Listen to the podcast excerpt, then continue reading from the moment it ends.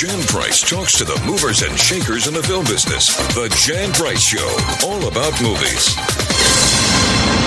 You're listening to The Jan Price Show, and today my guest is director Robert Adetuyi, and we're talking about his brand new movie entitled Stand. Welcome to the show, Robert. Hi, thank you for having me. Pleasure to be here. Oh, it's a pleasure having you on the show. I absolutely loved this movie. It's so beautifully done, and the cinematography and everything, but it's so unique. It's a unique film, and I love that. So our guests know what we're talking about. You want to give a synopsis of what Stand is all about? Well, Stand it's set in 1919, and it's kind of a story that's twofold. We're following this immigrant Romeo and Juliet love story, where these two people who are on really opposite sides of these communities in 1919. When we have in Winnipeg literally the civil unrest that's going on, and there's this whole movement towards a general strike for fair wages and worker safety. And while all that's going on, we have these two people. One is a girl who is Jewish and has recently immigrated, and then this young boy is Ukrainian who's recently immigrated to Winnipeg from the Ukraine. And here they are thrust together suddenly with this tumultuous time, and it's kind of like picking sides. Are you for or against? And, of course, their families are on opposite sides of the tracks, and quite a bit goes on. Quite a bit does go on. Yes. Well, it's the cinematography and the set design. Now, did you film this on an actual set, or did you film it somewhere? And where did you film it? Did you film it in Canada? Well, we're really fortunate that we shot the film in Winnipeg. So it's all shot in Winnipeg, where this general strike happened, where the entire city went on strike. And when I was brought the project, my first concern, because I knew we had a tight budget, was how to recreate 1919. And as it turns out, Winnipeg is a city that has really preserved a whole historic district. So all those exterior scenes that you see with the crowds and the marching, all that, that's all there. On the interiors, we got lucky. Some places, like there's a whole sequence in a print shop, and we actually found a print shop that was active in 1919. It would have been the place where these flyers that they hand out were actually printed. So we got the luxury of filming in that actual place. And in some cases, we were inside old buildings, but we had to recreate, the set within that structure. So,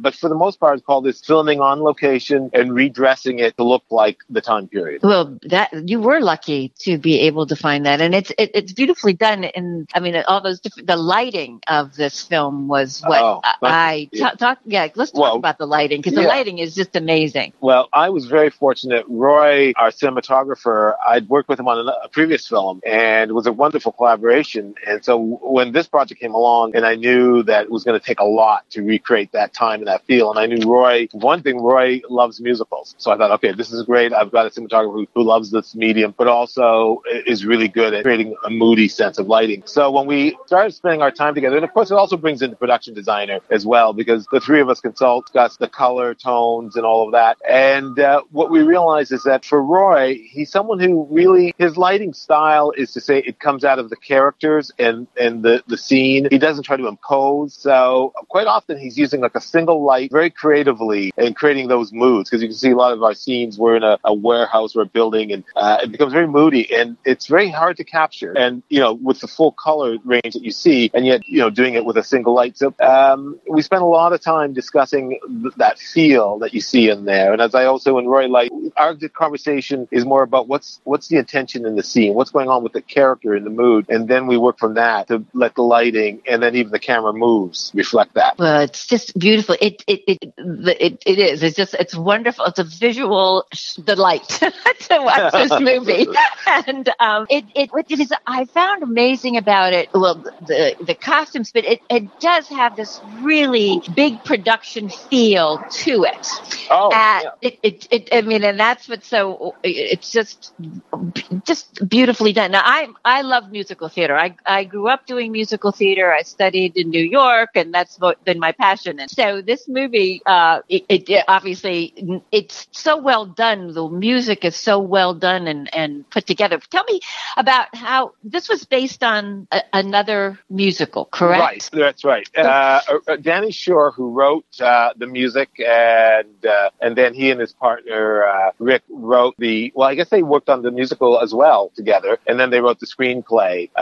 So originally it was a stage musical that had done really well in Canada. And in fact, during one of the early stagings of the production, it was thought this thing really could have legs and could go to Broadway. And I think it was Jeff Goldblum was in the audience, and he was sitting next to Danny. And at the end of the play, it said to Danny, this is a big show. This has got to go to Broadway. So Danny investigated that, and they realized that the cost of going to Broadway is more expensive than shooting a movie. So some people said, you know what, Danny, why don't you work on getting the movie done? That'll really take it to another level. And then, you know, think about Broadway. And that's what happened. So we took this wonderful play. It had 18 songs. So we had to really, you know, cut back on the number of songs and convert it into, like, you know, a film style. And as I said, and the wonderful thing now is that they've taken the play and restructured it to look more like the movie, which is interesting now. That so the new play, it's a really new revamped version, is now getting ready to come out.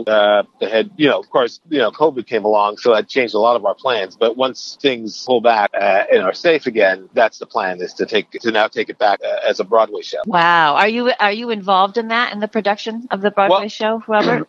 At this stage, I'm not directly involved with the Broadway production there, you know, because as I say, they're using what we did with the film to restructure the play. So I'll be in some consulting capacity involved, but you know, the stage is a different medium again, and so it's too early, you know, until we get to, you know, like I said, COVID has really slowed everything down, including, as you know, right, the film release. Everything's been slowed down. Yes.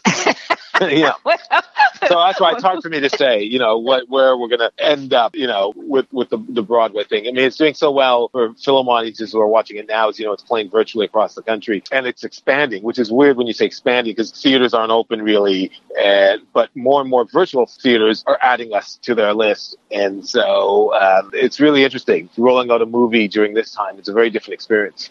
Yes, very different. Yeah, very different. And I don't know, you know, even when things begin to open up, and it looks like perhaps in the fall is a reasonable guess that we'll get some semblance of normalcy back into our lives. But how that will all look for everybody, I don't think anybody has a crystal ball anymore. No. I mean, that's a whole nother conversation about just what our film industry is going to look like in another year, because, you know, everyone's got wild predictions. And, you know, as a content creator, I'm always excited because I say, it doesn't matter. We'll show our movie wherever you want us to, but, you know, we'll still be creating stories. Yeah, I mean, the creative process, that doesn't stop just because the rest of the world has, you know, in a way, it allows you to go inward and to continue that creative process if you're writing something and, you know, during this time period. I think people, what's really been interesting is to see the ingenuity that people have come up with during this time period. A lot of, you know, again, the virtual theaters and all of this. Sundance starts today, and it's going to be all virtual, and, you know, the virtual film festivals. And it's sort of interesting, you know, just to see how that unfolds and to see what we decide to incorporate as later on, you know, whether we're certain things that seem like they're better this way, you know, in some ways. But I'm a big believer that movies need to be seen in the movie theaters. I say this constantly. And this is a movie that definitely needs to be seen on a big screen. But you know, many people have big screens at home now. So it's a great one to do that. So people can see it everywhere right now. I want to talk about the casting, because the two leads, the young Romeo and Juliet of this film, are just beautiful to look at, but also incredibly talented, and the gentleman who plays the father. So let's talk a bit about the casting and these young people and the father. Well, yes. Well, I mean, of course, we knew that we had to have a wonderful Rebecca. I mean, she's this young woman who really brings the story together with her strong passion for the cause, and yet her, you know, independence, which is so interesting to have a love story with a very strong independent woman, and what takes her, Stefan, the young boy, to become involved in this relationship. So I always knew Laura Wiggins from the show Shameless, and I was a big fan of it. And so I knew early on that she was someone I would love to work with. And the thing is, I didn't know she could sing. So when I spoke with her manager and found out she could sing, I was like, okay, well, that's a game changer. Let's, you know, so that happened very quickly. And our search for Stefan, who plays the young boy, love interest, you know, he is from Winnipeg. You know, it was really interesting because he's from that series Glee, and I was a fan of Glee, and I did not know he was from Winnipeg. So it was so fortuitous. He had decided to leave L.A. and come back to Winnipeg because he just wanted to get back with family and spend some time after Glee had ended. And we found him.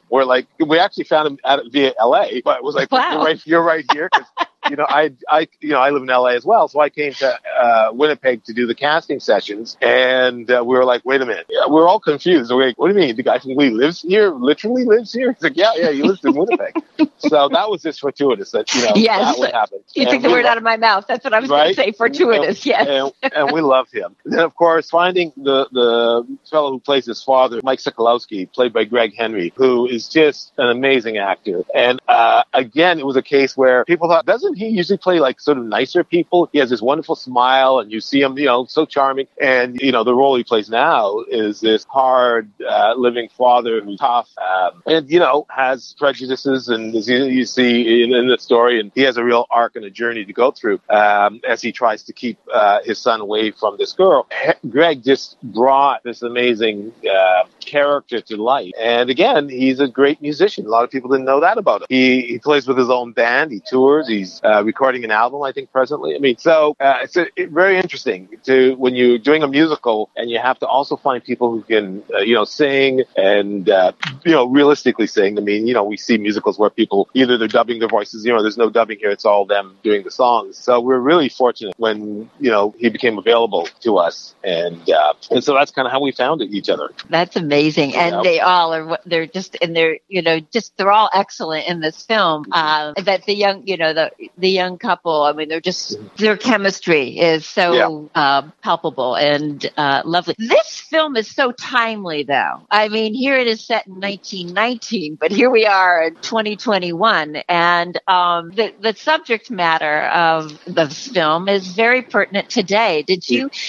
Go ahead. Yeah, I think, no, you're so right. And it's interesting because that becomes more and more on my mind. I mean, when the screenplay came to me 2 years ago, when I read it, I had no idea yet that it was based on a musical written 15 years ago. So I thought that they had written this, you know, based on what was happening with, you know, the Trump administration and all the current reality here in the U.S. Mm-hmm. And there's a character of A.J. Anderson, who is this sort of mean-spirited businessman who's manipulating the whole scene and manipulating government. And I thought some of his speeches that are still in the movie. I thought, okay, well, they're just sort of riffing off the things that we've heard, you know, Donald Trump say. And then it turned out that, no, AJ, who's a real person, had said these things, you know, in 1919. And I thought, my goodness, history really repeats itself. You know, all those things about, you know, wanting to ban immigrants and changing the laws so that they couldn't protest, all those things, that was all 1919, you know, even like I think when people see the movie, there's a whole thing where AJ, is on his typewriter, and he sends out these messages that are going to be printed in the newspaper that he controls, and it was very much basically, you know, like Trump's Twitter feed, and right. And that wasn't unintentional. I mean, I thought this is really kind of fun to play with, but the other reality is just that, you know, we've come to a place, and you know, maybe now we've slightly turned a corner. Remember when we were making the movie, we didn't know how things were going to turn out in terms of the election and these things, but we really, you know, this is a point where society was really being pushed apart, you know, from immigration issues with a white supremacist movement was happening in that time period. We have the character of Lisa Bell, which we can talk about, or Lisa Bell's character of Emma, who is this young black woman who'd come up from Oklahoma because of all the violence in Oklahoma that blacks were experiencing and had immigrated up to Canada. And so you, in a sense, you have all those issues of race and equality, you know, the immigration issues, all were happening at that time in 1919. So now, today, as we are being confronted by all this, I thought, my goodness, this movie, you know, which is imitating which, art or life? And and on the set, the actors really felt that, you know, the sense of we're doing a movie that's so right now in the zeitgeist. And, you know, now I do feel good to see, you know, where I think there's hope right now. And this movie tries to leave you with some of that, too. Yes, definitely. I was blown away by that, you know, and you're right. Here we are, you know, 1919, and, you know, I'm sure in 2019 it was exactly the same thing, you know, and here 2021. And as you know, that's what blew me away. I thought, wow, I wonder when they wrote this, were they writing it during this period of time with what's going on currently? And it's so refreshing to hear that. No, this was actually things that were said at that time. Yeah. By real people. So this doesn't change, does it? You know? No, even the placards you see, people that are waving when they're opposing the immigrants, and it says, you know, this is a white country only. These are all placards we found from 1919. I mean, it was like, wow, you know, it looked like some of those marches, like in Charlottesville, you know, the same kind of thing going on. It was like amazing. You know, but I think we're growing. I mean, I think this was a watershed moment, and I hope, you know, another 100 years from now, we're not saying, oh my goodness, you know, it's repeating itself again. I feel there is something happening, and I think movies like this, I'm hoping, and my goal with the movie is that it gets people to find a conversation around this, and to be able to say, oh yeah, that there's a reflection of what we were doing, even though it's 1919, we're still doing it. And I hope that conversation leads people to say, is that how we want to be? Can we be better? You know, and it's a musical. So, you know, I think that helps people to have that conversation, because there is a certain amount of entertainment in it. So we're not just forcing it on you. You know, it doesn't feel like we're just on the bully pulpit. It's actually, you know, it takes you in, as you can see. You know, you're involved in these characters and their love story, and hopefully people identify and go, yeah, I get that. I have friends who are on different sides, because you hear about right now how many families are experiencing where even within the home, you know, the father and son aren't talking, or the mom and the dad aren't talking. I had this experience recently with a couple. A couple of years ago, we were on vacation, and they were on opposite sides of this whole political spectrum. And it was like, wow. So people need to be able to have a conversation and be whole again. Let's hope. You know, it is interesting. We can go off on politics here, but I've had conversations with people just recently, actually, about I've never seen such divisiveness in my entire life. You know, I mean, we've had these issues are there, and yes, they're coming to light. And I think that's, if there's anything from what the last, you know, 4 years have been about, it has been to shed light on these deeper issues, that we have as human beings, as a country, you know, the systemic racism, everything. It's bringing things to the light, and we can only change when we look at it. Yep. You know, otherwise we're pushing it down and not being aware that it's actually there. So I think that's the positiveness of all of it, that you bring it to light, as this movie does, the same thing with the characters, and that we can, you know, begin to work on that if we're willing to. But, you know, I have lost friends during this time period. Again, it's been just like we just have opposite thoughts, and it's just like I can't really talk to you, or we just don't talk about, you know, what's going on in the world and continue the friendship. But I've had others that, you know, we've just got apart. Yes. You know? So, but also, you know, there's I love the wife of the protagonist, the villain in the film, you know, and you know, and also about the woman. This is the beginning of the suffragette. Well, not the beginning, but certainly in the middle of the suffragette movement was going on at that point too. So we have everything going on in this film. Oh, you know? Oh, absolutely. Well, Helen Armstrong, who was one of the people in the story leading the strike effort, she's a real character. Helen Armstrong, you know, spent many days in jails. She really fought for this cause and other women's causes. And so we really wanted to put her front and center, and I was really happy about that. And, you know, in a sense, you contrast her with, as you say, A.J. Anderson's wife, the evil protagonist and antagonist. And it's interesting, because I don't want to give away, you know, like where things end, but it's interesting to see these two different women, and they are both strong women, but in very different circumstances. And, you know, one married to the guy who, you know, is the evil villain, but, you know, her evolution as a character and how she evolved was really important. So you're right. This story takes on a lot of different tones, as well as, I say, with the immigrant issue, and also indigenous issues, which, you know, are finally coming back to the forefront, you know, here in Canada and in the U.S., and when we're doing this story, I mean, this this is sort of taking a sideways look here, but when the script came to me, there was no characters of color in the script. There was, there was no black maid, there was no indigenous people, or any of that was in the story. And so when I read the script, although I loved it, I said to Danny, the writer and producer, it'd be really interesting if we looked at the times. I think you're going to find that there were a lot of people of color involved, but back then, unfortunately, because of bias, the camera always focused basically on the white leading characters of the day, and and upper class and all that. So as we went into the history books, we were sure enough able to find all these stories of the immigrant experience of people of color, and particularly indigenous people and their involvement. So the character of Emma, which Lisa Bell plays and now sings the lead song Stand, was invented because of the fact that we realized that all these black folk from Oklahoma had come up to the Manitoba, Winnipeg, region. And so we included her story. And then we also looked at the fact that indigenous people were very involved in volunteering for the war, World War I. And so when the soldiers came back from war, there was all these indigenous soldiers who had fought, and they came back, and once again, they were treated as second-class citizens. So that character of Gabriel came out of those discussions, and I think that's just so important to recognize, the plight of the indigenous people then and now, and hopefully this story does some justice to that as well.